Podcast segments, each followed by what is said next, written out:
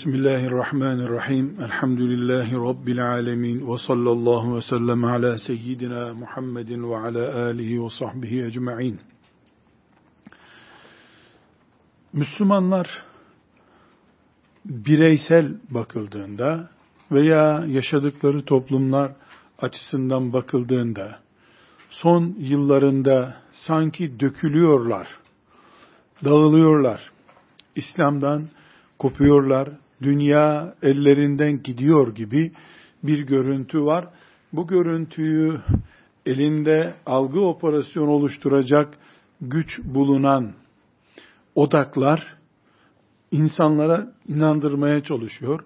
Müslümanlar da belki bir bölümü itibariyle böyle bir gerçek olabilir. Biz dökülüyoruz, İslam gücünü kaybediyor, artık büyük bir dünya savaşı çıkarsa bu dünya savaşında kökümüz kazanacak bizim diye Allah hakkında, Allah'ın dini İslam hakkında cahiliye kafasıyla düşünüyorlar.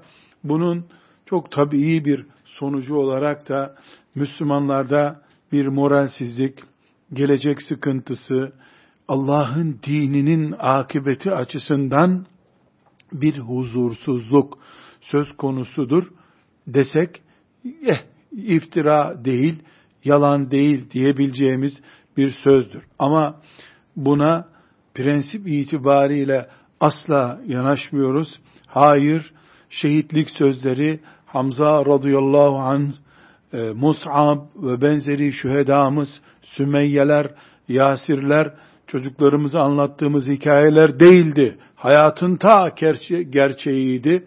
Bu kıyamete kadar da gerçek olmaya devam edecektir diye inanıyoruz.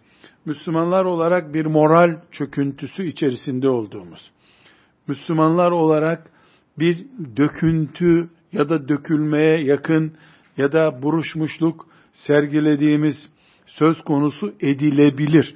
Ama hayatın gerçeği bunun sürekli olmadığını ispat ediyor. Bu bir dönemsel sıkıntıdır. Allah'ın izniyle diye iman ediyoruz. Bugün İslam'ı sahiplenmiş olması gereken nesiller olarak dışarıdan seyredildiğinde bir dökülme, bir tökezleme, bir yıkılma, bir geri kayma sıkıntısı işareti veren bazı işaretler var mıdır? Vardır. Onları konuşabiliriz. Birincisi bugünkü nesil üzerinde bir ibadet tembelliği vardır. Cennet konuşan, büyük vaatler konuşan, atalarının fetihlerinden söz edenlerin sabah namazı sıkıntısı yaşaması, Kur'an-ı Kerim'den en son okuduğun sayfa sorulduğunda bir şey hatırlayamıyor olması, zikir sadece tarikat erbabının yani ekstra bir İslam yaşayanların işidir gibi zannedilen sadakayı vakıflara devredilmiş resmi bir görev diye hesap edenler yani onlarca çeşidiyle ibadeti tembellik düzeyinde e, sergileyenler böyle bir döküntü e, anlayışının sebebi olabilirler. İtirazımız yoktur. İbadette tembellik dökülme işaretidir. Allah muhafaza buyursun. Münafıklık işaretinden önceki bir işaret olarak. İkincisi kalp katılığı diye bir hastalık Müslüman nesilde ne yazık ki yaygınlaşmıştır. Bir çocuğun ölmesi, bir çocuğun hastalanması, bir çocuğun üşümesi, bir çocuğun aç kalması veya bir çocuğun bir simite takılı kalmış gözlerle e, sokaklarda dolaşması, bir çocuğun üşüyecek kadar e, cılız bir elbiseyle dolaşması ancak basında, sosyal medyada, dedikoduda konuşulduğu zaman Müslümanların dikkatini çekiyorsa, bu gösteriyor ki katı kalplilik başlamıştır. Katı kalplilik ibadette tembellik gibi bir hastalıktır. Bu hastalıkta yaprağın kurumakta olduğunu ve küçük bir rüzgarda dökülebileceğini gösteriyor. Allah muhafaza buyursun. neleri sayıyoruz? Aslında olmaması gereken, bizde bulunmaması gereken ama ne yazık ki tek tük de olsa, kitlesel de olsa örneğini görebileceğimiz şeylerden, dökülme işaretlerinden gösteriyoruz. İbadetlerde tembellik bir numaralı işaret, katı kalplilik, anneyi ve babayı bırakacağı mala göre hesap etmek bir katılık, kabalık çeşididir. Çocuğun diplomasını sağlığından daha önemli zannetmek bir katı kalpliliktir. İnsanın ahiretinin ne hale ne hale gelebileceğini, cehennemde yanacağını düşünmüyor olmak katı kalpliliktir.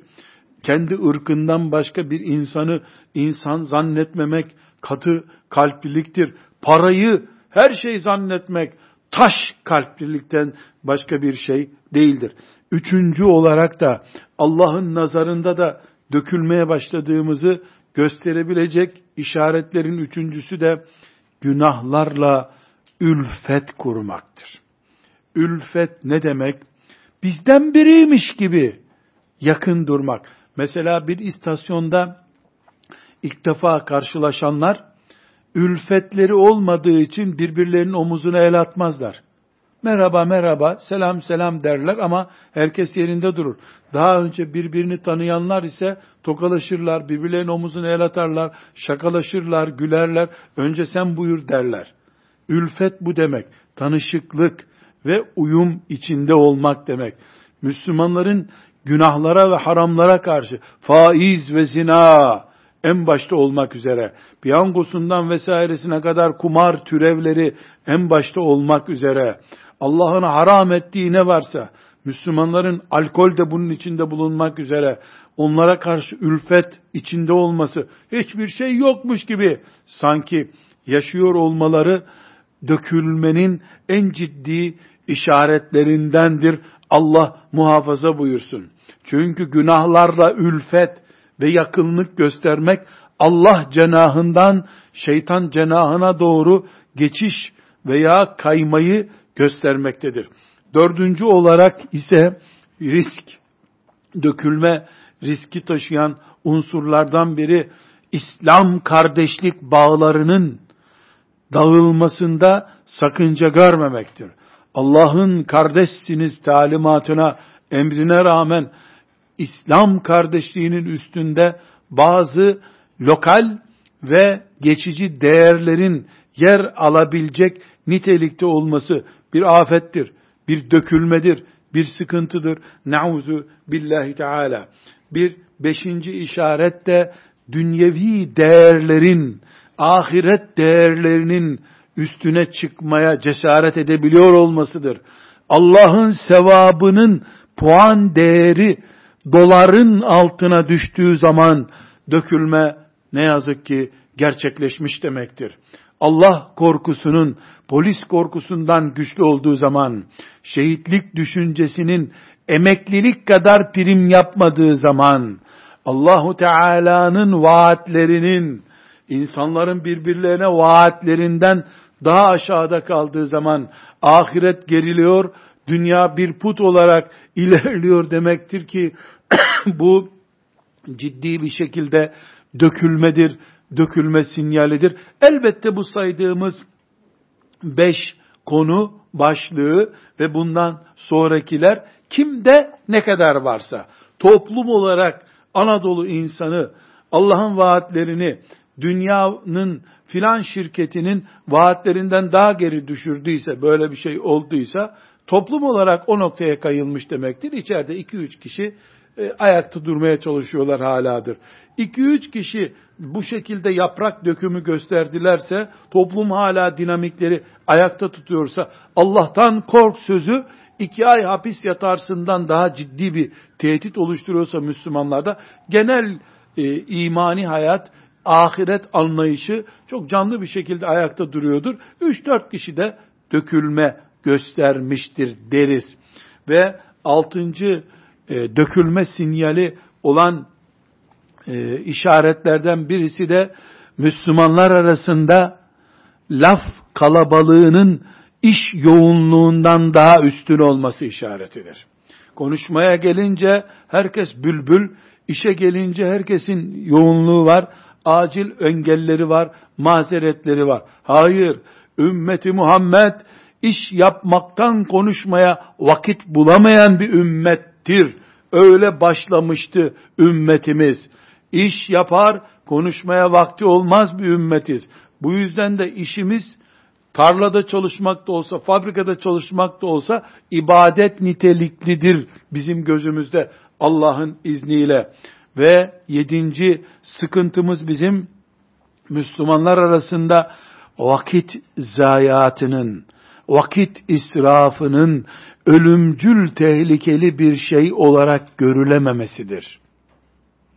Telefonla da olsa, oturup muhabbet ederken de olsa, çay içme seansında da olsa, hatta ve hatta camiye giderken ve camiden çıktıktan sonra bile olsa, israf edilen vakit, ümmeti Muhammed'in toplum olarak Allah'ın onlara biçtiği dünya ömrü açısından yaptıkları bir zayiattır, israftır. Bir Ahmet, bir Fatıma bir dakika israf ettiği zaman da o şahsın Allah tarafından ona biçilmiş ömründen yaptığı israftır, tehlikedir. Ömrünün harcanmasındaki tehlikeyi göremeyen ümmetin düşmanla ilgili hesaplarının doğru olması ne kadar mümkün olabilir? Düşmanları üzerinde ne kadar ciddi bir strateji belirleyebilir? Vakti ile ilgili, zamanı ve hayatı ile ilgili stratejileri oturmamış müminler için. Bu bir afet, bu bir sıkıntı, bu sekizinci sıkıntıya gelirken biz bunu asla açıklamadan geçmememiz gerekiyor ama bugünkü konumuz bunu açıklama üzerine olmadığı için erteliyorum. Sekizinci konuya geçiyorum. Müslümanın haram yeniyor bir toplum olması, Müslüman toplumun haramların yenebilir, şüpheli şeylerin üzerindeki şüphe etiketinin kaldırılabiliyor olması da başımıza bir bela getirmiştir. Zira haramlarla haşir neşir olmuş bir toplum, şüphelilerin, şüphenin etiketinin yırtılıp atılıp artık şüpheli değil. Bu alkol varsa da yoksa da çok önemli değil. Ee, çocuklarımızın veya bizim ailece burada bulunmamızdan bir şüphe oluşmuyor diye endişeleri kaldırılmış bir ümmetin kıpkırmızı haram listesindeki listenin yavaş yavaş grileştirilmiş bir hayata dönüşüyor olması ümmetin içinde çürümeyi gösteriyor. Dökülmeyi gösteriyor. Başta dediğimiz gibi toplumsal olarak haramlar e, griye dönüştürülmüş, şüphelilerin de etiketi kaldırılmışsa, endişesi yoksa annelerin, babaların, idarecilerin herhangi bir endişesi yoksa, bu bulunuşlar zinaya götürürmüş. Bu alkol ciddiyetini gevşetiyormuş. Bu yarın faize götürürmüş. Bu tip tereddütleri yoksa Müslümanların vay haline ümmetin Kadir gecesi reklamları o ümmeti kurtaramayacaktır bir daha. Çünkü bu ümmet haramlara karşı dağlar gibi siperler kurmuş bir ümmet olduğu için en hayırlı ümmetti. Şüpheden bile uzak duran bir ümmet olduğumuz için insanlık için çıkarılmış bir ümmet idik biz. İnşallah bunlar bireysel hatalar olarak kalmıştır diye umut ediyorum. Bu dua ile bu sözümün bu noktasını bitiriyorum. Peki neden biz dünkü ciddiyetimizden bugünkü laubaliliğimize düştük? Ya da yaygın deyimiyle dün mücahitlerken bugün niye müteahhitler düzeyine düştük? Niye dökülme işaretleri veriyoruz? Niye ailelerimizde Allah'ın dinine iman etmiş kimseler olarak ciddi bir görüntü veremiyoruz sorusunun yani nedenlerin de tahlil edilmesi gerekiyor ki Allah'ın izni ve lütfuyla çözüm de budur dediğimiz zaman kendimiz bir defa mutmain olmuş olalım, çözüme inanmış olalım. Birinci en büyük neden, en büyük neden, en büyük neden, ilk neden Allahu Teala'nın Kur'an'da anlattığı özellikle peygamberlere ait kıssaları, İbrahim Aleyhisselam'ı, Lut aleyhisselamı, Nuh aleyhisselamı, Yusuf aleyhisselamı ve sallallahu aleyhi ve sellem Efendimizin hayatından kesitleri Kur'an-ı Kerim'de çocuklarımız için hikayelere dönüştük. Ölüm orada bizi buldu işte. Fil kıssasını Elem tara keyfe feale rabbuke bi ashabil fil diye çocuk suresi gibi adeta nauzu billah telaffuzundan bile ürküyorum bunun. Çocuklara okumak için namazları da kestirmeden çabuk bitirmek için inmiş bir sureye dönüştürdük. Halbuki bizim hayatımızın sırrı o Fil suresindeydi. İbrahim aleyhisselam bize konuşmuştu. Yusuf aleyhisselam, Yakup aleyhisselamın derdi bizeydi. Biz hikaye olarak dinlemedik. Ümmeti Muhammed peygamberliğinin 10. senesinde bunaldı, gidecek yer bulamayınca, Habeşistan hicreti başarısız olunca, Taif'te Efendimiz sallallahu aleyhi ve sellemin gezisi yüzeysel olarak başarısız olup geri gelince, Allah peygamberini ve ümmeti Muhammed'i Yusuf suresiyle teselli etti. Yusuf suresi strateji yoğunluğu ile inmiş bir sureydi. Bizde ise Züleyha'nın aşkını yansıtan bir Kur'an ayetlerine la Allah dönüştü. Bu bir afetti. Kaybettiğimiz ilk otobüs durağı bizim Allah'ın bizi ayakta tutmak için gönderdiği eğitim malzemesi olan peygamber kıssalarını, Eyyub aleyhisselamı, Salih aleyhisselamın kavmini, Buruç suresini hikayeye dönüştürdük. Onlar hikaye değildi. Onlar Allahu Teala'nın ders notlarıydı bize. Onları kaybedince adeta okuma yazmayı kaybetmiş birisi gibi şehrin ortasında tabelaları da okuyamayacak kadar cahil kalmış birisine döndük. Ve onunla o o Kur'an'daki peygamber kıssalarından kendilerine ölümsüz dersler çıkaran Allah onlardan razı olsun. Ashab-ı kiramı da anlayamadık biz. Ashab-ı kiramın kaç karısı vardı ile ilgilendik. Ama kadınlarıyla nasıl yaşadıklarını iyi anlayamadık. Ashab-ı kiram birbirlerini Allah'ın dinini yaşama manasında ihtilaf edip tartışma çıkardıklarında onun felsefesiyle meşgul olduk. Sonuçlarıyla ve tarzıyla meşgul olmadık. Onların ibadet ciddiyetini Kur'an'dan nasıl anladıklarına bakamadık. Dolayısıyla birinci sorunumuz bizim Kur'an-ı Kerim'deki en ciddi ders malzemelerini elimizden kaybetmiş olmamızdır. Çünkü hayata bakacak gözlüğümüzü kaybettik. Güneş de çok sıcak olduğu için çıplak gözle güneşe bakamadık. Ortada kaybolduk gittik. Bunu tekrar ümmete yön vermeye çalışanların yeniden hangi yoldan yol almaları gerektiği konusunda bir örnek olarak zikretmiş oluyorum. İkinci sıkıntımız bedenimiz çevremiz ve ahiretimiz arasında denge kuramadık. Bu denge kuramamayı bedenimiz, çevremiz yani bedenimiz bizim tabii ihtiyaçlarımız yeme, içme, cinselliğimiz vesaire ne kadar ihtiyacımız var. Bir de çevremiz var. Ailemiz var. Anamız, babamız, arkadaşlarımız var. iş ortamımız var. Siyasi çevremiz var. Bir de ahiretimiz var. Üç sacayak üzerinde duruyoruz biz. Ben, benim insani çevrem, ve ahiretim. Bu üçü arasında denge kurmak Allah'ın emriydi. Ashab-ı kiram bu üçü arasında denge kurdukları için İslamlaşmada başarılı oldular. Allah'ın razı olduğu nesil oldular. Ya tuttuk tesbih çekip ahiret için yatırım yapacağız dedik, çevremizi kaybettik. Ya da çevremize yağdanlığa dönüştük, ahiretimizi kaybettik veya bedenimizin kıymetini bilemedik. Allah'ın nimetlerinden uzak kaldık. Sonunda da dökülmeye sebep olacak bir yanlış strateji, strateji içerisinde bulduk kendimizi. Tıpkı Allah'ın Kur'an'da anlattığı peygamberler örneğini algılayamamış nesil olmanın faturasını bugün dökülme tehlikesiyle ödediğimiz gibi aynı şekilde bedenimiz, çevremiz ve ahiretimiz arasında dengesiz stratejiler, eğitim açısından dengesiz eğitimler, teşvik açısından dengesiz teşvik. Mesela bir hoca efendi 15 senedir ders yapıyor. 15 senelik ders içerisinde hala sosyal hayatta filan konuyu nasıl işleyeceğimize dair bir örneği yok. Hep ahiret hayatı. Yanlış bu. Yanlış bu. Cenaze günü düğün yapan Medine'de yaşıyor olmamız lazımdı bizim. Savaşın ertesi günü evlenmekle ilgili öbür gün ziyafetle ilgili gündem yapabilen Medine hayatı gerekiyor. Dengeler üzerine. Ahiret şüphesiz hayatın yoğunluğunu oluşturacak.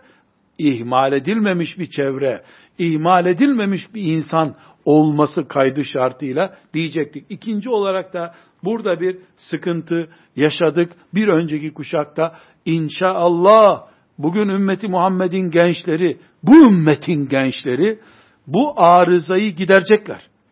Buna öyle bir inanıyorum ki bu inancımda tek tesellim veyahut da üzüntüm benim ömrüm bunu görmeye yetecek mi yetmeyecek mi diye düşünüyorum, endişe ediyorum. Allah'tan diliyorum ki bu ümmetin gençleri ahiret için yaşayan, dünyayı kafire bırakmayan, bedenlerini de dünyanın en güçlü bedenlerinin sahibi olarak insanlığa gösteren mümin bir ümmet, mümin bir toplum, dünyanın ve ahiretin sahibi bir nesil olacaklar diye umut ediyorum.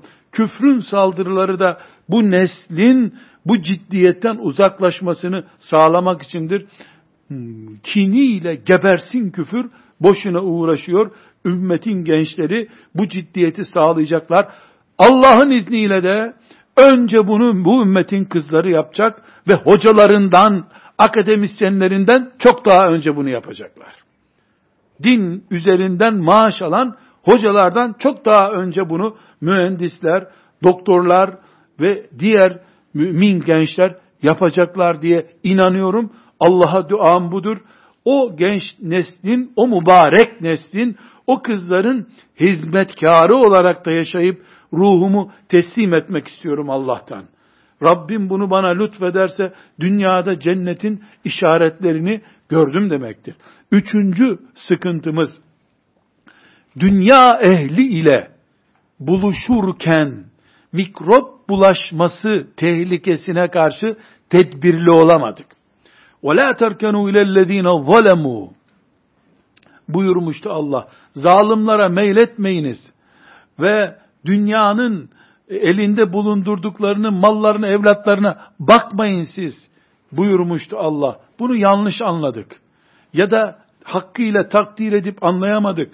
Filan otel lobilerindeki toplantılar, modern çarşılar ve filan toplantı salonları, bu tip lüks yapılanmalar bize sadece bir bina yatırımı ya da ticarette barkodlu ticaret yapma gibi bir mantık getirmedi. Tarz getirdi.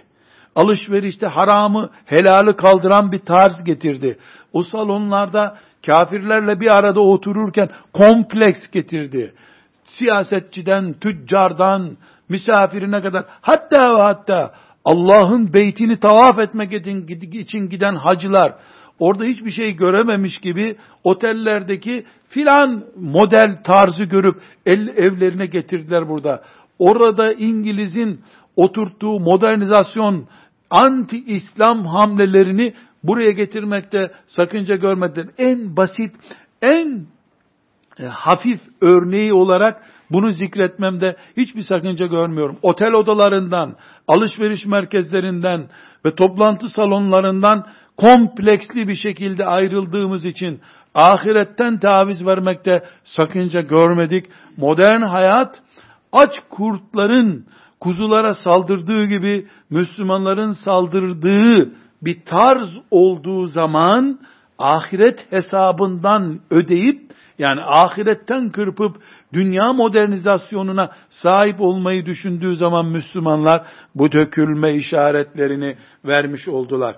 Bir dördüncü sıkıntımızda neden dökülme riski yaşıyoruz onu konuşuyoruz. Dördüncüsü de biz bir yerde bir grup Müslüman olarak e, oturup İslami bir faaliyet, vakıf üzerinden, tarikat üzerinden, filan cemaat üzerinden İslami bir faaliyet yapacağımız zaman Allah için bir iş yapacağımız zaman tam anlamıyla cihat hareketine girmiş olduk. Öyle oldu gerçekten. Bilhassa 1950'li yıllardan sonra eyvah İslam gidiyor. Bu topraklar gidiyor diye endişelenen Müslümanlar Allah onlardan razı olsun çok samimi niyetlerle, üstün gayretlerle, büyük bir performansla ya Allah deyip e, Çanakkale'de cepheye mermi süren Seyit Çavuş gibi bir hamle ile yola çıktılar. Hürmet, saygı ve sonsuz ihtiramla bunu anıyorum. Ancak bu arada bu tür hareketlerin içine girenler kendilerini o çalışmanın içerisinde adeta yok noktasına getirirken ailelerini, çocuklarını ihmal noktasına geldikleri oldu. Bu yüzden büyük hoca efendiler çocuklarını güttükleri davanın varisi yapamadılar. Yapamadıkları oldu. İnsanların filan mahallede cami yapması için uğraşan filan dernek görevlileri Allah için yapılacak en büyük işi yaparken kendi çocukları 10 senede yaptıkları camiye cemaat olarak gelmeyince yıkılı verdiler. Cemaat çalışması, toplu bir çalışma yapacağız derken birey olarak kendimizi ihmal etmememiz gerektiğini, ailemizi ihmal etmememiz gerektiğini çok geç anladık.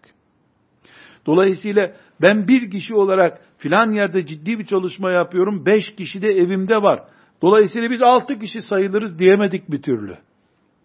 Çünkü o diğer beş kişiyi garanti edemeyecek kadar onlardan kopuk bir sorun yaşadık. Bu da Müslümanların e, dördüncü sorunuydu.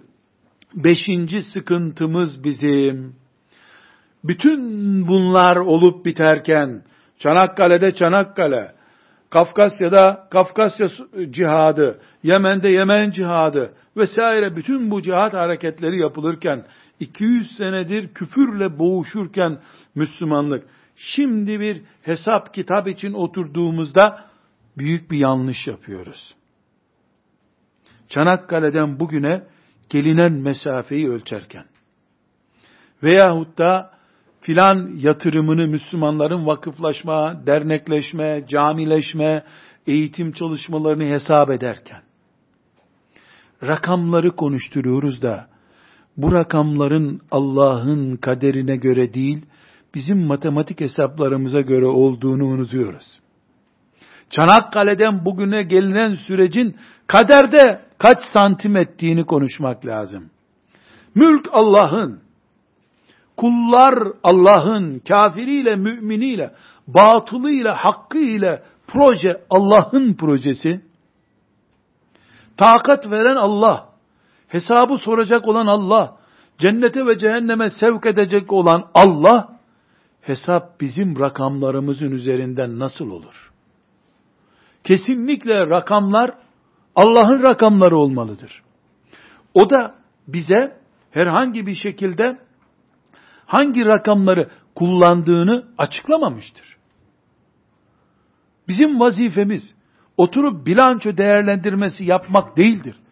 Oturup Allah'ın emrettiği şekilde ibadet, cihat yapıp yapmadığımızı, ahlakta Medine ahlakını yakalayıp yakalayamadığımızı, fedakarlıkta ashab-ı kiramın çocuklarını Allah'ın şeriatına kurban eder gibi kurban edip etmediğimizi, Kur'an-ı Kerim'i bağrımıza basıp basmadığımızı ölçmemiz gerekirken, hakkın ve batılın hangi noktalarda olduğunu, küfrün ne kadar zayıfladığını, İslam'ın ne kadar güçlendiğini, dolayısıyla 10 sene sonra ne olacağını hesap ederken yanlış yapıyoruz.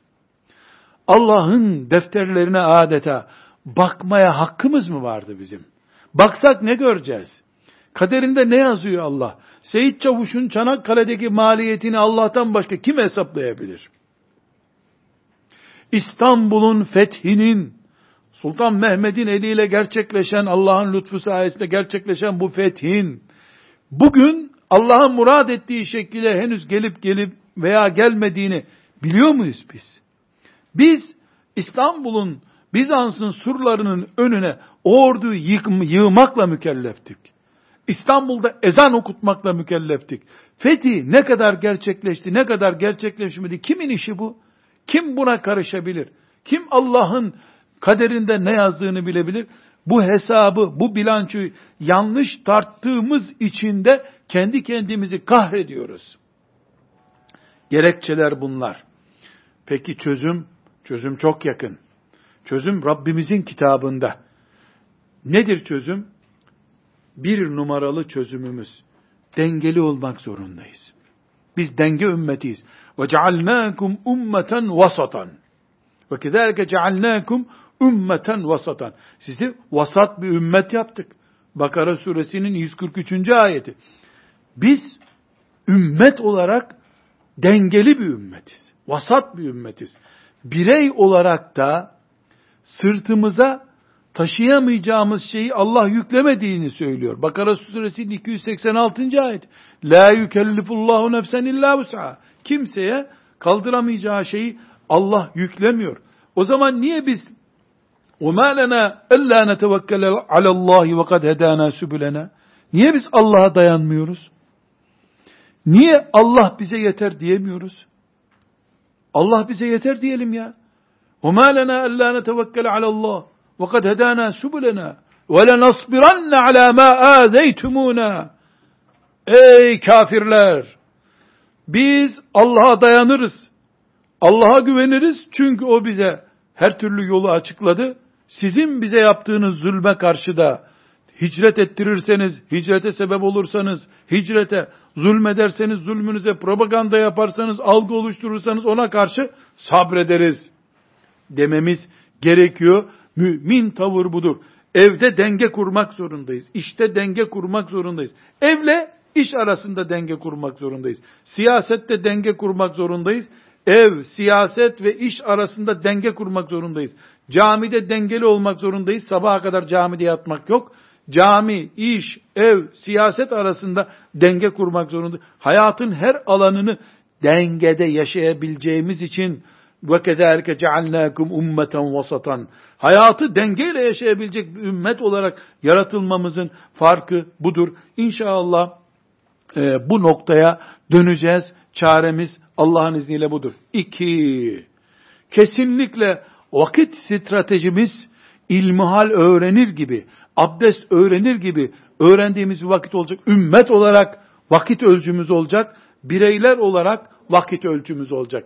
Vakitten verdiğimiz her taviz, dinimizden, ümmetimizin geleceğinden taviz vermemiz anlamına gelmeli bizim kafamızda. Derslerimiz bile vakit israfına dönüşmemeli. Hatta ve hatta mesela bir talebenin camiye namaza gitmesi bile vakit israfına dönüşmemelidir. Camiye namaza giderken vakit israf olur mu? Olur tabi. Olur tabi. Evet camiye 20 dakika önce gidip orada oturup namazı beklemek bir ibadettir. Ama talebe ders çalışırken o onun çalıştığı ders belki farz ayındır. O camide namazdan 20 dakika önce beklemekten daha değerli bir iştir. Sen sadece vacip olan cemaate git, camide namazını kıl, Allah'ın rızasını kazan, geri kalan vakitte ders çalış. Bu ümmetin ilmin sahibi, basiretli delikanlılara ihtiyacı var çünkü demek ve anlamak zorundayız. İkinci olarak artık bebeklerimize bile takvim kuracağız. Bebeklerimizin bile ağlaması dahi vakitli, düzenli olacak dersek bunun için de projeler üreteceğiz. O noktaya kadar bebeklerimizin mama yemesine varıncaya kadar vakitli, düzenli, güneş endeksli Müslüman olmak zorundayız. Güneşin istikrarını bozmadığı bir dünyada istikrarsız vakit harcayan Müslümanın zafer elde etmesi, Allah'ın yardımını görmesi zordur ve hayaldir. Üçüncü olarak da şunu unutmayacağız ki Allah sabreden kullarıyla beraberdir. Savaşta sabreden bizimle ilgili bir konu. Oruç tutarken sıcak mevsimde sabreden bizimle ilgili bir konu. Evlat yetiştirirken Nuh olmak zorundasın. Evlat yetiştirirken Nuh aleyhisselam kapasiteli bir sabır sahibi olacaksın. Rızık temininde sabırlı olacaksın. Eşle uyum konusunda erkek veya kadın sabırlı olacaksın. Siyasette sabırlı olacaksın. Darboğazcı olmayacaksın. Ticarette öyle olacak. Ziraatte öyle olacak. Arkadaş ilişkisinde öyle olacak. Mümin toplum bazında bu şekilde olacak. Sabır hastaların hastanede beklemesinin adı değildir. Kolu alçıya alınmış birisinin iyileşinceye kadar doktor alçıyı çıkarana kadar beklemesi sabrın adı değildir. Sabır Allah'ın emrettiği ibadetleri yaparken şeytana mağlup olmamaktır. Sabır haramlar burnunun dibinde mis gibi kokuyor zannettiğin gün sabretmektir. Zina kapına geldiği gün sabretmektir. Bin kere taciz edildiğin gün bile siyasette Allah'ın dininden taviz vermemendir sabır. Sabır hayatı Allah'a göre yaşamak için mücadele etmenin adıdır. Hastanede beklerken zaten herkes sabrediyor. O kolay sabır. O hasta ve çaresizin sabrı. Dördüncü olarak da artık vesveseden ve evhamdan kurtulmak zorundayız ümmet olarak. Yoksa dökülürüz. Vesvese sadece abdest alırken üç defa yıkamadım zannedip üç defa daha yıkamak demek değildir. Vesvese sadece dedikodu değildir. Vesvese bize abdestte sen abdestin bozuldu diye de gelir, senin imanın bozuldu diye de gelir, Allah bir daha küfrü yenemez diye de vesvese verir şeytan. Bunu gazetesiyle yapar, televizyonuyla yapar, internetiyle yapar, arkadaşla yapar. Şeytanın da kendisine göre orduları var. Dolayısıyla bizim kendi bünyemizden üreyecek vesveselere karşı, düşmanlarımızdan gelecek vesveselere karşı ötlekliğinden dolayı mümin olduğunu unutup vesvese sinyali veren arkadaşlarımıza karşı teyakkuzda olmak zorundayız. Gerekiyorsa 10 sene haber bültenlerini dinlemem ama kafirlerin İslam'ı mağlup ettiklerine dair vesveseye de kapı açmam. Tedbir alacağım. Gerekiyorsa en yakın akrabama bile 20 sene bloka getiririm. Çocuklarımı halalarıyla, dayılarıyla buluşturmam.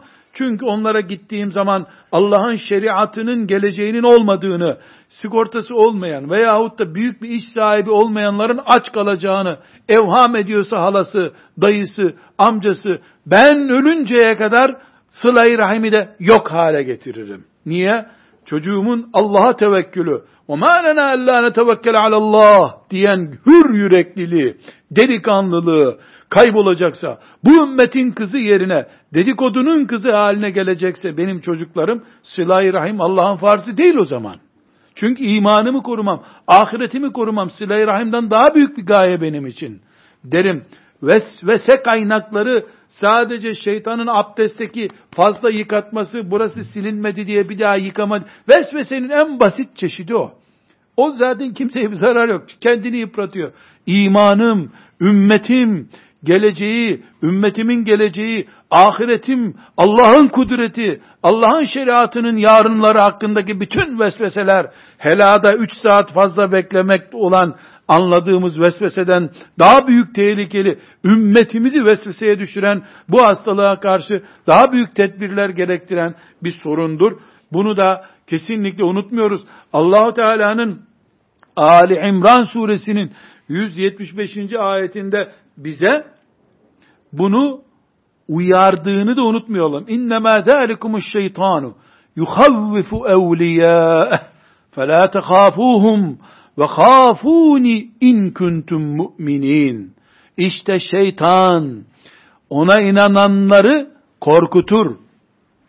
Eğer müminseniz benden korkun, başkasından korkmayın demişti Allah. Bu vesvese bombardımanına karşı kesinlikle ümmetimizin artık uyanması lazım. Eğer biz uyanamazsak bu vesvese ümmet olarak bizi dökmeye ve intihara doğru sürüklemeye sebep olabilir. Allah muhafaza buyursun. Bir başka dökülmemize karşı ayakta kalmak için, Medine Müslümanlığını, ashab-ı kiram ciddiyetini yakalamak için bir başka çaremiz, çözümümüz Allahu Teala her birimize rahmetini daha fazla indirmek için, bize daha fazla yardım göndermek için bir yığın vazifeler vermişti. Bunların bir kısmı farzlardı. Bir kısmı da nafile ibadetlerdi. Faziletli amellerdi. Hasta ziyaret etmek, sadaka vermek, köpeklere, kedilere yemek, yiyecek bir şey vermek, camiyi temizlemek, faziletli ameller. Yani mecbur olmadığımız halde, mecbur olmadığımız halde Allah için yaptığımız ve sevap kazandığımız işler. Bir ihtiyarı camiye götürmek, bir ihtiyarın yolda yürümesine yardım etmek, birisine emri bil maruf yapmak, bunlardan kendimize görevler üretip vakit fazlalığımızı nafile amellerle, faziletli amellerle doldurup şeytanın bizi bulunduğumuz yerde yalama etmesine karşı tedbir almak zorundayız. Zira bunlarla hem insani gücümüzü artıracağız, hem Allah'ın rahmetinin daha fazla inmesine sebep olacağız, hem boşlukta kalmadığımız için iblis bize asla girecek bir nokta bulamayacak. Bir başka acilen hemen tedbir almamız gereken noktada müminler arasındaki tartışmaları tek taraflı da olsa bitireceğiz. Ben ümmetimin profilinde tartışmayan, kavga etmeyen, linç edilme pahasına da olsa kenara çekilmesini bilen biri olacağım. Kavgam varsa kafirlerle olacak. Hakkımı kafirden arayacağım. Mümin de yememeli benim hakkımı ama mümin yerse ahirette onun namazlarından alırım bunu. Düşünme üstünlüğünü göstermek zorundayım. Çünkü sahabi de olsak, birbirimizle tartıştığımız sürece küfrü harcayacak enerjimiz yok demektir.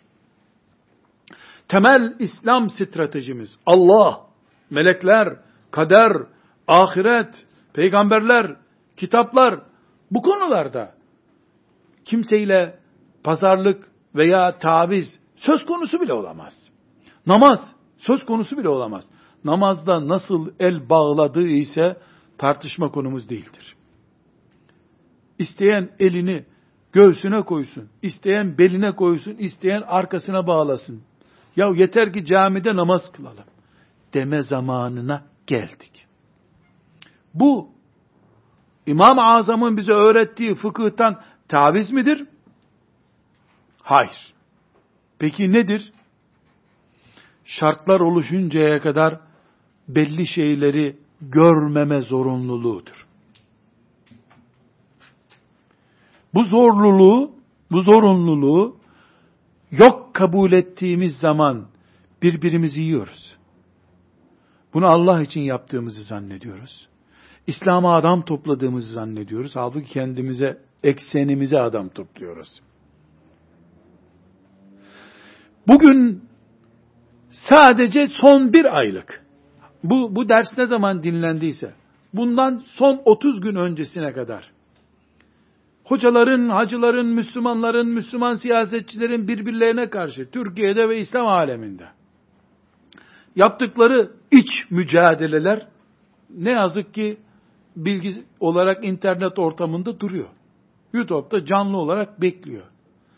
Allah rızası için üç tane genç, bu konuşmaları Müslümanların birbirleriyle selefisiydi, tarikatçısıydı, şu ekoldü, bu ekoldü, şu vakıftı, bu vakıftı birbirleriyle sürtüşmelerini baştan sona dinleyelim. Buna uzun bir vakit harcayalım.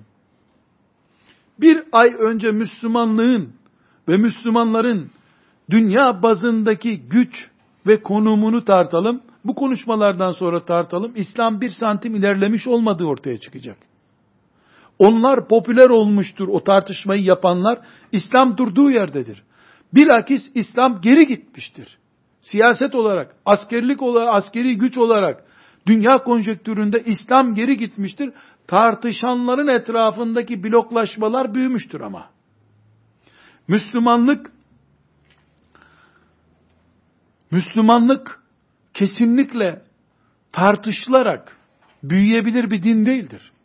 Her tartışmanın tek galibi şeytandır. Müslümanlık eylem ister, ibadet ister, sağlam itikad ister. Sahabe bile bizim mantığımızda tartışacak olsaydı biz bugün İslam bulamazdık.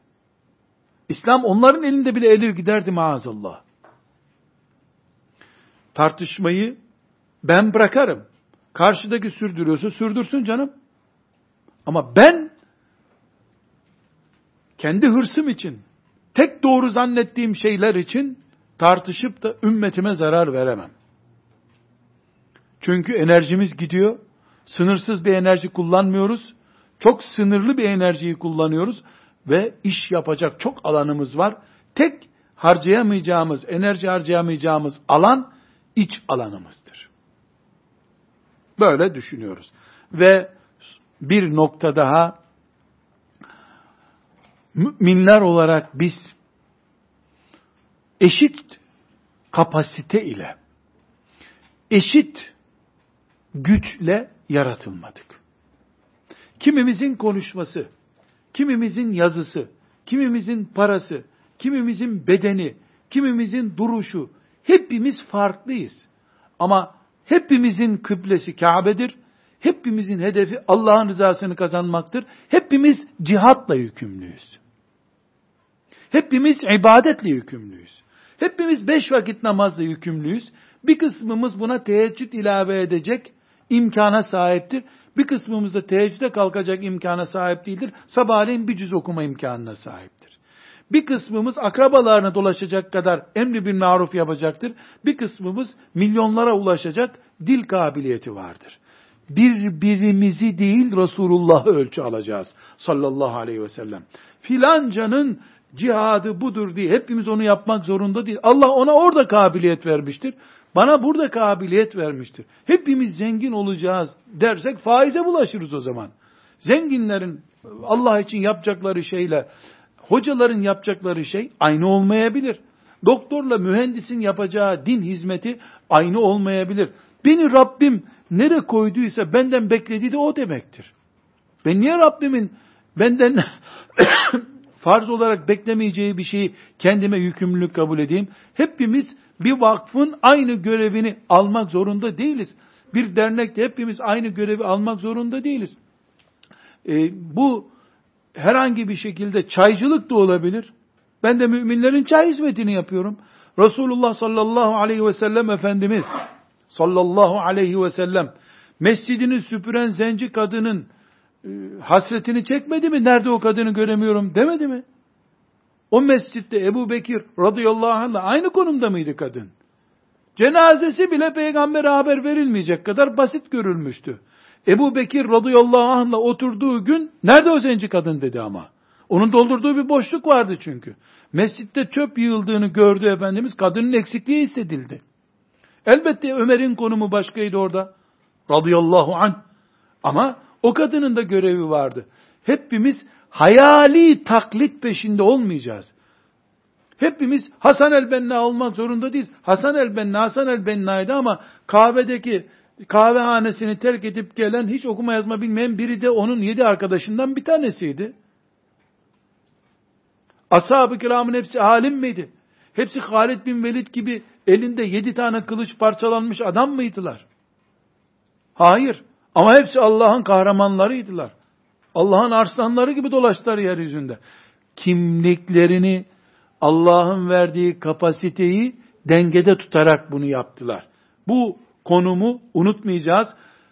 Çözümsüzlükte boğulup kalmamak ve dökülmemek için. Son olarak da kardeşlerim kesinlikle ortada Allah'ın dilemediği bir iş yoktur neyi, niçin, nasıl, neden dilediğini de sadece o biliyor. Sadece o biliyor. Cihadı emrediyor. Cihad edin diyor. Allah üç tane sahabinin kılıcına muhtaç mıydı Ebu Cehil'i yok etmek için? Ebrehe'yi e, ashab-ı kiram mı yok ettiler? Ebabil'e muhtaç mıydı Allah Ebrehe'yi yok etmek için? Bir planı var Allah'ın. Muhammed suresinin dördüncü ayetini yazıp mealini masamıza koyup haftada bir defa en azından bu ayet ne diyor acaba diye tefekkür etmemizde fayda var. ذَٰلِكَ وَلَوْ يَشَاءُ اللّٰهِ لَنْتَصَرَ مِنْهُمْ وَلَكِنْ لِيَبْلُوَ بَعْضَكُمْ بِبَعْضٍ Muhammed suresinin dördüncü ayetinin ortasından bir bölüm. Ayet uzun. Allah dileseydi, sizin ey müminler, sizin intikamınızı o kendisi alırdı. Ama Allah sizi birbirinizle sınamak istiyor. وَلَكِنْ لِيَبْلُوَ بَعْضَكُمْ بِبَعْضٍ Sizi birbirinizle sınamak istiyor. Zor mu Allah için küfrün kökünü kurutmak? Ta iblisin isyan ettiği saniyeden itibaren. Ama bir planı var. Bazı kullarını şehitlerle beraber diriltmek istiyor Allah. Bazı kullarını mücahitlerin lideri Muhammed sallallahu aleyhi ve sellemle diriltmek istiyor. Bazı kullarını Abdurrahman İbni Avf gibi cömert kulları arasında diriltmek istiyor. Bazılarını Übey ibn Ka'b Kur'an hizmetkarlarıyla diriltmek istiyor. Kıyamete kadar da Übey İbni Ka'b'ler olsun istiyor. Ebu Hureyre gibi muhaddisler olsun istiyor Allah. Cennetteki bu kadroyu büyütmek istiyor Allah. Ne bildiğini, ne murad ettiğini, nereye götüreceğini bilmez kullar ama ne bilir? Zalike velev yeşaullahu lan tasara minhum. Dileseydi Allah küfür başını kaldıramazdı. Velakin liyebluve ba'dakum bi ba'd. Allah sınamak istiyor. Kafirlerin karşısında yılmayan mümin istiyor. Salonlarda tavize kaymış Müslüman görmek istemiyor Allah. Kim alışveriş merkezlerinde çürüyecek, kim helal lokma peşinde olacak onu görmek istiyor Allah. Savaş şartlarında da klima altında da namaz kılan genç istiyor. Görmek istiyor Allah. Velhamdülillahi Rabbil Alemin.